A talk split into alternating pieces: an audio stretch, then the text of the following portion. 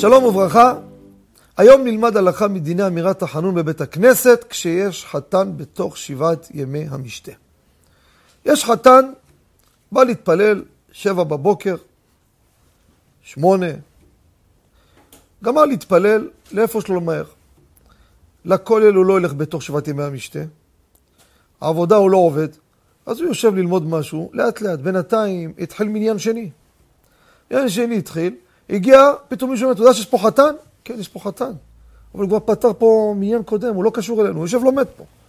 איך מתייחסים לדבר הזה? או, באנו להתחיל את החנון, פתאום איזה חתן נכנס. מה נכנס לחפש מישהו?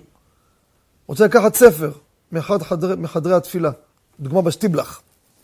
האם הוא יפתור את הציבור, או שאני אומר, לא, אתה צריך, אתה צריך להיות חלק מהמניין.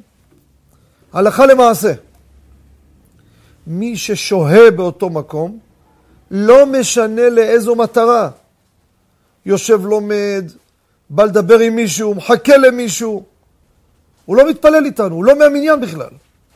כעצם העובדה שהוא נמצא במקום, הוא פותר את כל הציבור מאמירת החנון. אבל אם הוא רק עובר שנייה ויוצא, הוא לא שוהה פה, הוא לא חלק מהמקום פה.